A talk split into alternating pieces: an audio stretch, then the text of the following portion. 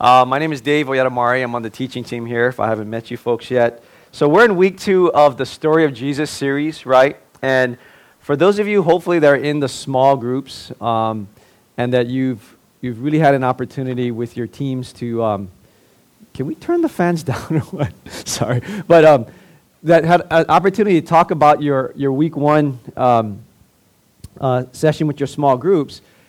We went through the birth of Jesus. And it was so um, interesting because in our small group, we had talked about like what was the what was the um, most amazing thing about the birth of Jesus? Thanks, guys. And then, um, and so we talked about the Star of Bethlehem and how amazing this cosmic event was at that time.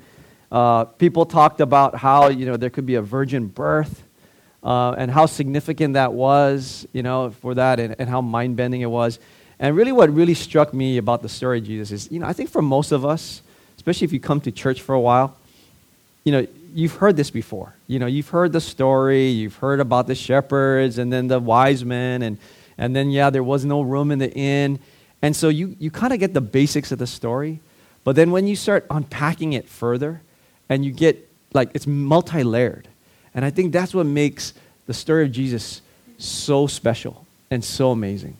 Is that as you kind of unfold all these layers, you just go like, wow, wow, wow. So, and week two is going to be no different. And our hope is for this entire series that it actually, um, by the time we're all said and done, you'll see how why this is the greatest story ever told, and why Jesus is, is such a remarkable person, and why we call him Lord.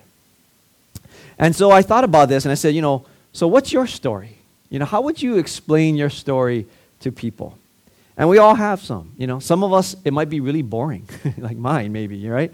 Or some of them might be the kind of like reality TV that producers would drool to put your story on television or something.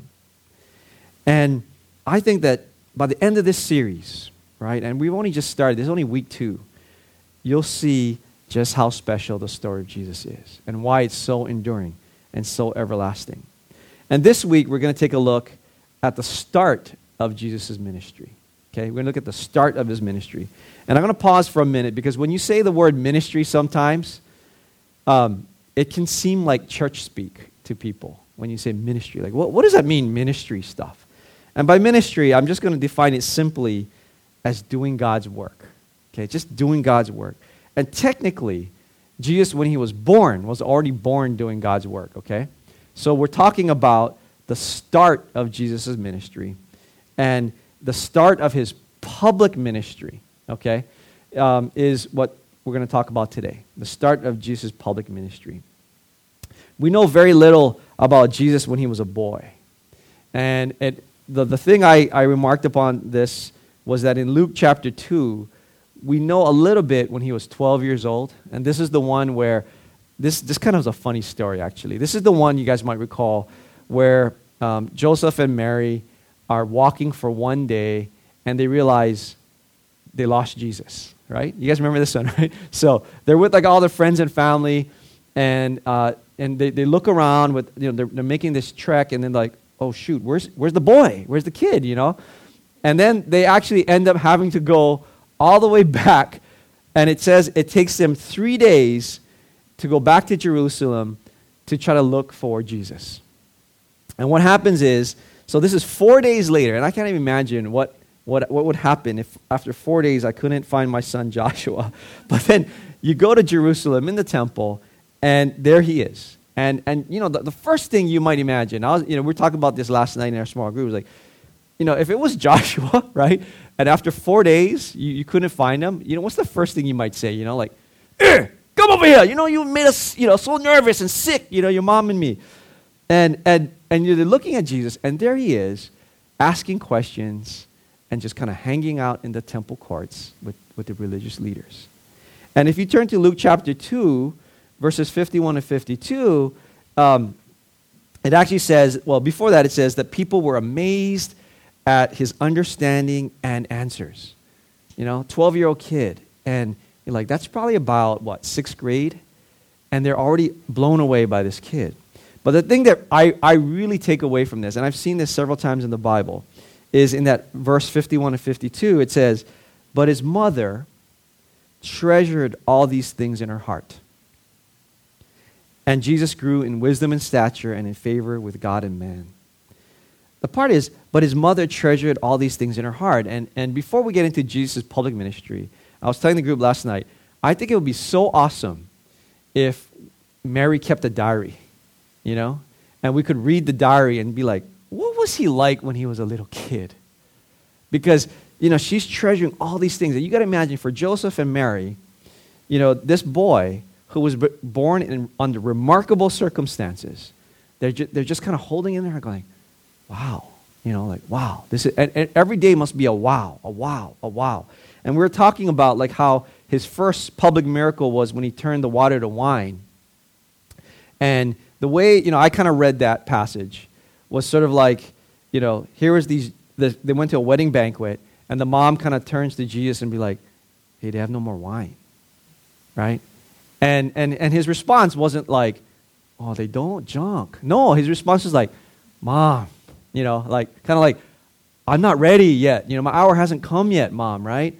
But it, it, my interpretation of that was, boy, it must have been really interesting to grow up in Jesus' household because he must have did these miracles all the time, right? Because if she's turning over and saying, hey, there's no more wine, she kind of knew what was going to happen, right? Because after that, it says that she, ter- she turns and tells the servants, hey, just do whatever he tells you because it's watch what's going to happen, right? And I think that would be so awesome to have grown up with Jesus, this kid, and you're like, you know, you know, things happen one after the other, and there's miracle after miracle. So that's kind of what we know that, yeah, Jesus already had a ministry from the day he was born. But then what we're going to talk about today, right? Because the Bible doesn't talk too much about kid time. What we talk about today is the start of his public ministry, okay? And as the story of Jesus, it starts with the baptism. John the Baptist ends up baptizing Jesus. And so in this, we're going to turn to Matthew chapter 3.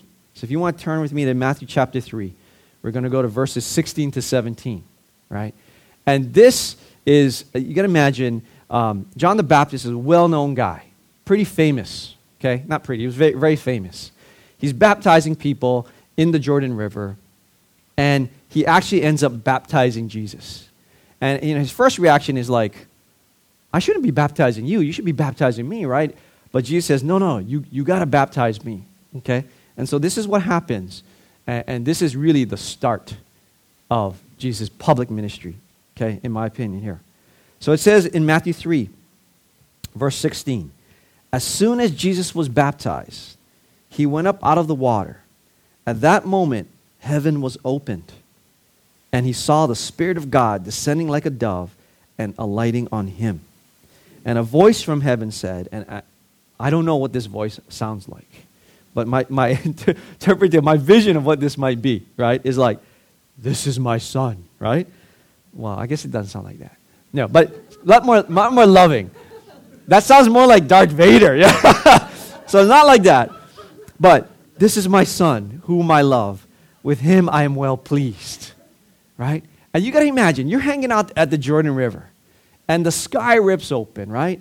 And then this, this, the Holy Spirit descends on Jesus like a, and then you hear this voice. You're going, wow. Okay. I've read that many times. And I, I've read it like, yeah, yeah, okay. Yeah, that's interesting. That's kind of remarkable. But let's internalize that for a minute, okay? How many of you have been to a baptism, right? And if you've been to a baptism, you know that just how amazing that is. Because in a baptism, it's a special time when people publicly declare their faith and, and their, their commitment and just turn over their lives to Jesus in front of everybody, the people closest to them. It's, it's this physical rebirth, it's a spiritual rebirth, right? And when people come out of that water, they're all smiling, right? And you can't help, if you've been to a baptism, you can't help but just sense the Holy Spirit is just, just drenching them, literally drenching those people who are coming out of the water. And they have God's love just all over them. And then all of heaven, and Pastor Max had talked about this, all of heaven is singing and smiling and rejoicing at that moment when those people get baptized out of the water. And it's this really significant time in someone's life, right? When they get baptized. But check this out, right? When Jesus was baptized, something a little extra special happens. Okay, maybe not little extra special, but hugely extra special happens, right? The sky rips open, and the Spirit of God descends on Jesus like a dove, and visually, this is an impressive thing. And that's not the end of it because then you hear the voice of God, right? This is my son, whom I love. With him I'm well pleased. And that would be the way to start your public ministry with the voice of God and skies ripping open, right? And I thought about it. I said, what would be the closest thing that we experience today that's like that? And I said, you know what I think it is? I think it's like when you go to a sporting event and at the start of a game, there's that excitement. You know, you guys want to talk about. So when I and, and maybe if you you know haven't gone to like a professional sporting event, maybe this is a little less uh, uh, reachable for you in terms of what I'm talking about. But when I used to go to the Los, I used to live in Los Angeles, and I went to the Los Angeles Laker games. Yeah, and and this is what would happen. So I would go to the Staples Center, and before that, with the Forum, and they would announce, you know, the, the visiting team, and yeah, okay, and then, right, then it was the home team, and the lights would dim, and then the strobe lights would go off, right, and the guy would be like, and now, you know, your Los Angeles Lakers, right? And the crowd loses their mind, right? It's like, yeah, right? And it's, it, that's kind of how I envision this happening, right? It's, it's like when they go like, and now, starting guard at six foot nine, Earvin Magic Johnson. Everyone's like, yeah, right? I'm thinking like, that's got to be what it was like at the Jordan River, right? It's like, it was like this booming voice. Everyone's like all excited, losing their minds, going like, yeah, right? So, like in modern day, I think the way I, I, I think we should think about the public ministry or the start of Jesus' public ministry at the Jordan is kind of like that. It's like a, it's like a Laker game, but times a 100, right? Because it's God's voice speaking. And if, if in, in, in our modern translation, maybe it's Dave's translation, it'd be as if, you know, it was like, the sky rips open, right? Instead of strobe lights, it's like the Spirit of God descends on Jesus, right? And it's like, and now, starting as Messiah, playing as my son, whom I love and was well pleased, it's Jesus, right? And everyone's going nuts. And I think that was the baptism of Jesus. And that was good. And the crowd at the Jordan River is losing their mind, and they're like, He's the one. This is crazy. I mean, if we can lose our mind from a six foot nine guard who shouldn't be playing guard, we can lose our mind when the Messiah comes and we see the sky rip open and the voice of God descend on him. It's a momentous baptism. And that's the first part of the story of Jesus. Is that we got to look at this in a, in a much bigger way than maybe we've read it before. At least the way I read it before. It's like, yeah, yeah, that's pretty cool. But this was a huge deal. A huge deal. Then the second question you got to ask yourself is, is at the Jordan River. Is like you go, but why was Jesus baptized in the first place? Because who gets baptized today, right? It's all of us sinners, right? We're, we're, we're, sinners, and, and we want to die to our old selves so we can be born again in the new, in the Spirit of the Lord, as followers of Christ. So, why was the Son of God baptized? Why was he baptized then? Because he had no sin. And one reason, you know, quite frankly, which I think was very clear, is that Jesus' baptism visually demonstrates that he's one of us. That he's God, but he was also human.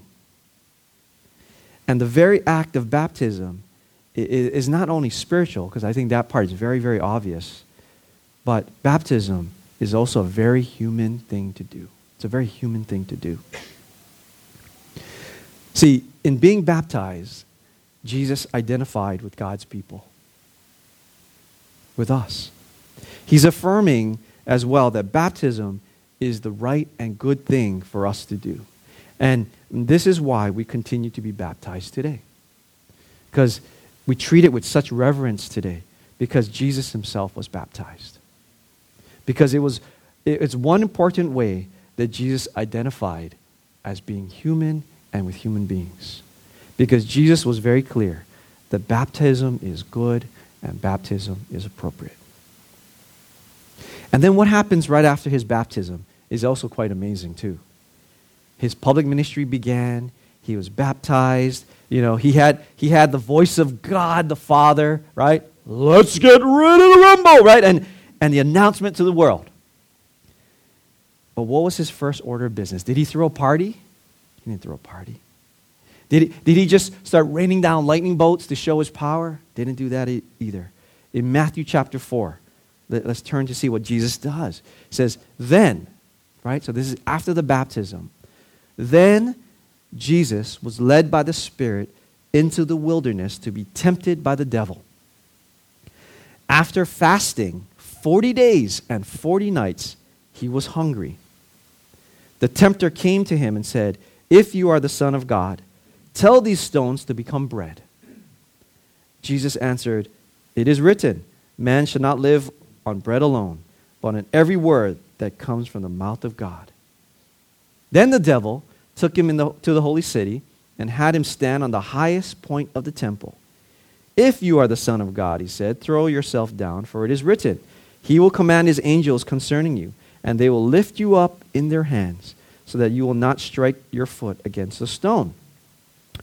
Jesus answered him, It is also written, Do not put the Lord your God to the test. Again, the devil took him to a very high mountain and showed him all the kingdoms of the world and their splendor. All this I will give you, he said, if you will bow down and worship me. Jesus said to him, Away from me, Satan, for it is written, Worship the Lord your God and serve him only. Then the devil left him, and angels came and attended him. First order of business for Jesus after his baptism, start of his public ministry, to go into the wilderness, fast for 40 days and 40 nights. He goes hungry to be tempted by the devil. And you're like, yikes. But that's exactly what happened to after Jesus came out from his baptism. And as a human, you might also, I think, think of this as like Adam and Eve in the Garden of Eden versus the devil. Take two, right? This is like the rematch. The devil starts with the basic temptations. He knows that Jesus is hungry, right? So he starts to tempt Jesus by saying, Hey, you got power. Turn those stones to bread and you're not going to be hungry anymore. And it might sound very rational. It might sound very logical. You're hungry, right? And you have the power to stop hunger, and God doesn't want you to go hungry, right? So you're justified. Just turn the stones to bread and be over with it. And the point I look at this is the devil does this all the time. He makes things uh, that go against God look so logical and, and so, so, so basic that, you, that we can get fooled. And it can sound so practical, and, and it will tempt us to go against God's will. And how does Jesus respond to this first temptation to turn stones into bread? Is very simply just refers to God's word. So, devil, strike one, right? And, the, and next, the devil takes Jesus to the highest point of the temple, tells him to throw himself down to show that God's angels will not harm Jesus, will not let harm come to Jesus. And this tests really, as humans, whom do you place your trust for safety and security? And once again, Jesus responds with the Word of God. And this time he states it's not right to put God to the test. Devil, strike two. And not to be deterred, the devil comes back a third time to tempt Jesus. And this time he appeals to the human desire for power uh, by trying to offer Jesus all the world's kingdoms and splendor in return for Jesus' worship. And once again, Jesus replies with the word of God and reaffirms that, the only, that only the Lord our God is worthy of our worship. Devil strike three, you're out. And so Jesus, as sort of the second Adam, right, wins the rematch of humankind versus the devil. He wins the rematch. And the point is very clear here. As humans, we're going to be tempted all the time by the devil with seemingly logical reasons to advance our basic needs like food and safety and maybe even power and splendor and wealth. But if Jesus himself was tempted by things, you can bet that we're going to be tempted as well. And the devil is not just a myth, but a re- of a very real being whose goal is to divide us from God and from each other. And Jesus shows us how to handle this. We can handle it by knowing, internalizing, and using the Word of God. And I imagine this that, you know, after the 40 days and 40 nights, the angels to Jesus, leaves the wilderness, and he comes home a winner. He comes home a winner. And in his first public act of ministry, you know, he's as the second Adam, goes for that rematch, got ready to rumble, took down the devil. And in doing so, he shows all of us, right, what the winning game plan is. What's the third thing Jesus does in his public ministry? He challenges the religious leaders of the day. So you notice that Jesus engages and confronts religious leaders throughout the Bible. He's not this passive, non confrontational, uh, as, as some might sometimes suggest incorrectly about Jesus. See, Jesus is not this meek, passive, love everyone kind of hippie type with the peace sign on his shirt, you know? Hey, how's it going? I mean, no. Right? Jesus is someone who is assertive and confrontational. If you turn to Luke chapter 6, verses 6 through 11, this is what it happens, and this is what it says. On another Sabbath, he went into the synagogue and was teaching. And a man there whose right hand was, was there, whose right hand was shriveled. The Pharisees and the teachers of the law were looking for a reason to accuse Jesus, so they watched him closely to see if he would heal on the Sabbath. But Jesus knew what they were thinking and said to the man with the shriveled hand, Get up and stand in front of everyone. So he got up and stood there. So this is kind of getting good. Then Jesus said to them, I ask you, which is lawful on the Sabbath, to do good or to do evil, to save life or to destroy it? He looked around at them all and said to the man, then said to the man, Stretch out your hand. He did so, and his hand was completely restored. But the Pharisees and the teachers of the law were furious and began to discuss with one another what they might do to Jesus. See, the religious leaders, the Pharisees and the Sadducees, were jealous of Jesus' influence on people and conspired to have him killed at that point. I mean, Jesus performs this miracle of healing a man's withered hand, and you're thinking to yourself, this is amazing. And how often do you see that type of healing? And yet, instead of praising God and, and marveling at the good gift that was just given to this man, the religious leaders instead focus on a rule that no work is to be done on the Sabbath. And it's hard for me to believe when I read this that this kind of stuff happens. I, I read it I wonder, how come there isn't more awe and surprise that this man got healed? That where did this power come from? And who is this guy Jesus? But that shows you just you know how far the religious leaders had gotten away from what is good and true. And that is why Jesus had to be there. And the Bible says that these religious leaders had hearts that were hardened. And Jesus shows us that in ministry, it's bold, you got to be bold. And sometimes it's offensive to those whose hearts are hardened. But yet we're called to confront that which is not of God. Not know, in this world especially. And that can be a hard thing for us to do. A really hard thing for us to do. Now, the, other, the fifth thing we, we see in Jesus' public ministry here, too, in his story, is that he speaks with this religious leader named Nicodemus, right? And I love this account because this is a situation where we know that Jesus is very comfortable confronting people one to many. With Nicodemus, here's a situation where he confronts somebody one on one. He, he has a personal uh, relationship and a dialogue with someone one to one. And so, for that, let's turn to John chapter 3 and, and start in verse 2. And you'll see Jesus uh, talking with Nicodemus. So, this is Nicodemus. He came to Jesus at night and said, Rabbi, we know that you are a teacher who has come from God, for no one could perform the signs you are doing if God were not with him.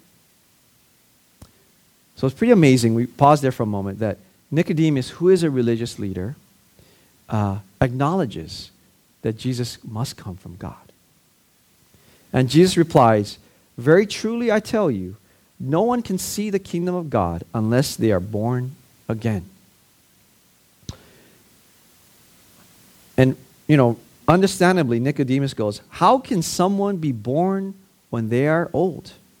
Surely they cannot enter a second time into their mother's womb to be born. And Jesus answered, Very truly I tell you, no one can enter the kingdom of God unless they are born of water and the Spirit.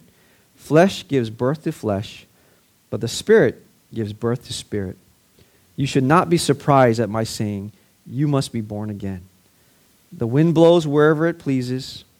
You hear its sound, but you cannot tell where it comes from or where it is going. So it is with everyone born of the Spirit. How can this be? Nicodemus asked. You are Israel's teacher, said Jesus, and do you not understand these things? Very truly, I tell you, we speak of what we know, and we testify to what we have seen, but still you people do not accept our testimony. I've spoken to you of earthly things, and you do not believe. How then will you believe if I speak of heavenly things?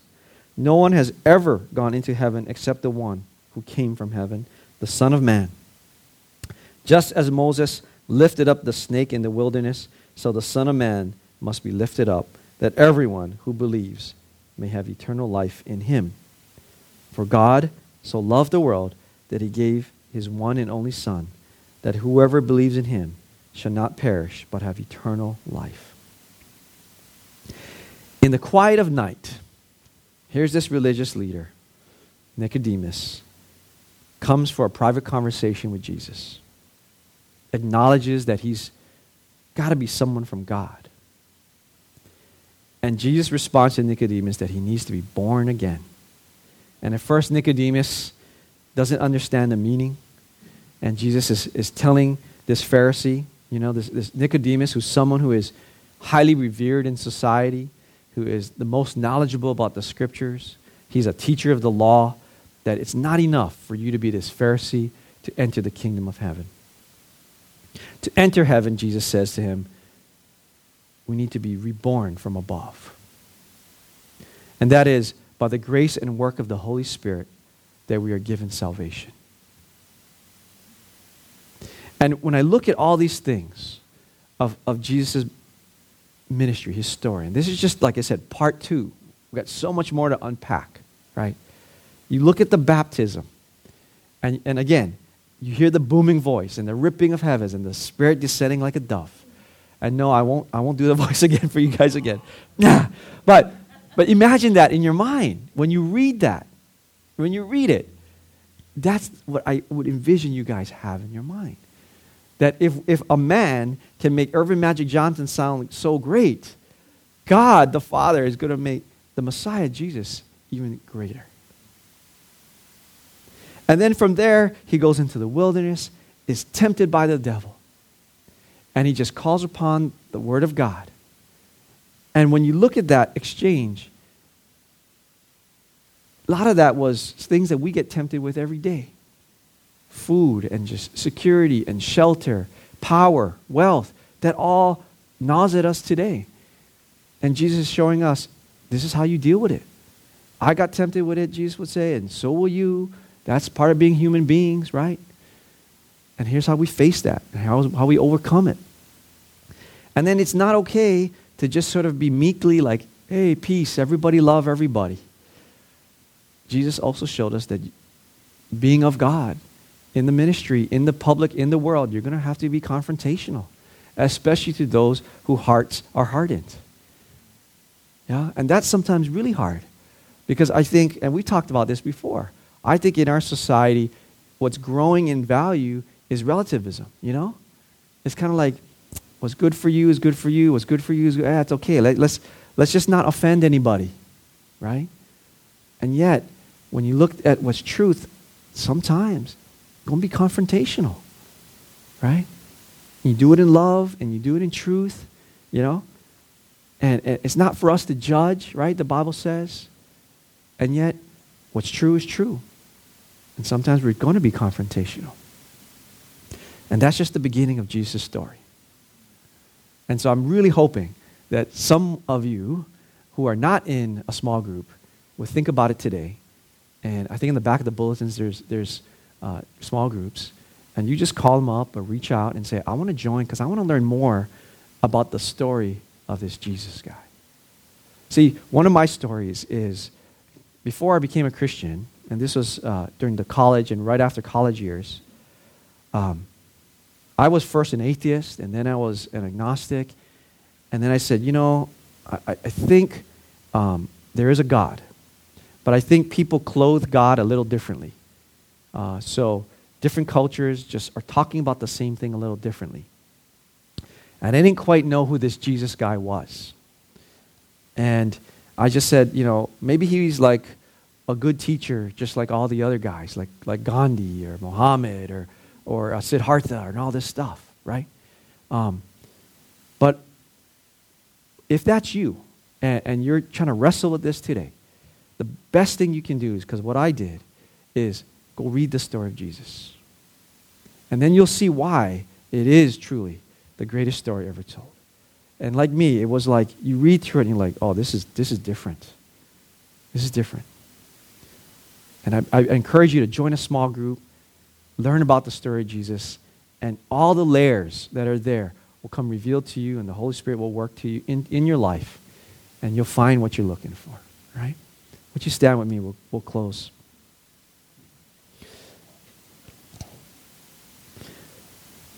It's uh, just the beginning of a great series. And um, when I was telling the small group, I said it's real interesting because when I was preparing for the message, uh, the application part wasn't as obvious to me uh, because it was like just being real descriptive and, and telling the story of Jesus. Um, but as I was kind of praying into it this morning, you know, one of the things I said is, oh, actually, Dave, there is a lot of application here. Because the story of Jesus isn't just purely descriptive, but it changes lives, and it changes our attitudes, and it changes our faith. So, um, encourage you to engage in that way. And bow your heads with me. Heavenly Father, Lord, we thank you so much um, that we have Jesus. And Jesus, we thank you that you walked amongst us, that you could relate to us in that way. Uh, as we look through your ministry and as we look through your story through these next several weeks, that I pray that for every person here, that you would, you would just resonate in their soul that there's so many layers of your story that we wouldn't just take all the stuff at face value. Yeah, I know, I know that. Yeah, I know that. But really, the significance of all the aspects of your story, the multifacets, we really awaken our spirit and our soul to see how great you are. Because truly, God, even for someone like me, I've read it many times, that it awakened me. So I pray that for everyone here this morning and even those who weren't able to join us here today, but are serving in other capacities and there are other parts. But we thank you for your story. And I just ask that everyone just, just help all of us dive deeper into it. In your name, amen. Okay. So, um, Pastor Mark was just um, letting me know that if you're not in a small group, it's not too late. There are, are uh, sign-ups out here to join a small group. Um, and you might, again, be someone, just want to check out the story of Jesus, okay, wherever you might be. You might not be a Christian, you're just checking out church to someone who's been going to church for a long time. Sign up, and I'm sure like the small group leaders are going to be welcoming you and happy to have you there. Okay, God bless. Have a great week.